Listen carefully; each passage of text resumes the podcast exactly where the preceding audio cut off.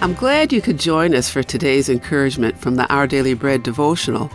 Our reading is titled Safely Ashore, and it was written by Patricia Raybon. In Papua New Guinea, the Kandas tribe awaited with excitement the arrival of New Testament Bibles printed in their language. To reach the village, however, the people bringing the books had to travel on the ocean in small boats. What gave them courage to travel across great waters? Their seafaring skills, yes, but they also knew who created the seas. He's the one who guides each of us across our life's churning waves and deepest waters. As David wrote in Psalm 139, Where can I go from your spirit? If I go up to the heavens, you are there. If I settle on the far side of the sea, even there your hand will guide me. Your right hand will hold me fast. These words would resonate deeply with the Kandas, who live on an island nation whose tropical coasts, dense rainforests, and rugged mountains have been called the last unknown. Yet, as believers there and everywhere know, no place or problem is too remote for God. Even the darkness will not be dark to you, says Psalm 139, verse 12. And the night will shine like the day, for darkness is as light to you.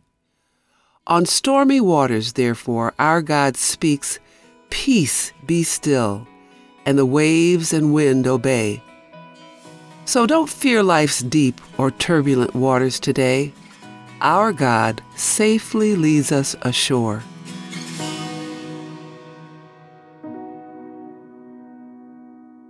Today's Our Daily Bread devotional scripture reading is from Psalm 139, verses 7 through 12.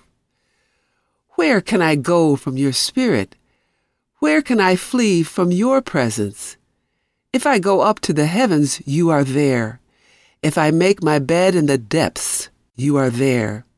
If I rise on the wings of the dawn, if I settle on the far side of the sea, even there your hand will guide me your right hand will hold me fast.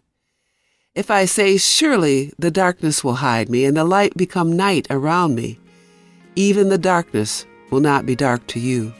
The night will shine like the day, for darkness is as light to you.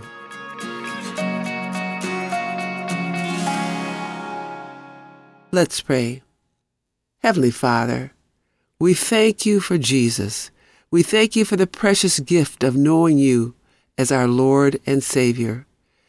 No matter where you lead us, whether to remote jungles, to blaring cities, or to quiet pastures, help us to trust you.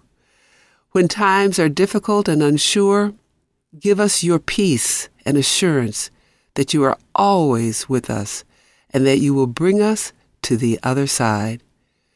We thank you, Jesus and it's in your name we pray. Amen. Today's encouragement was provided by Our Daily Bread Ministries.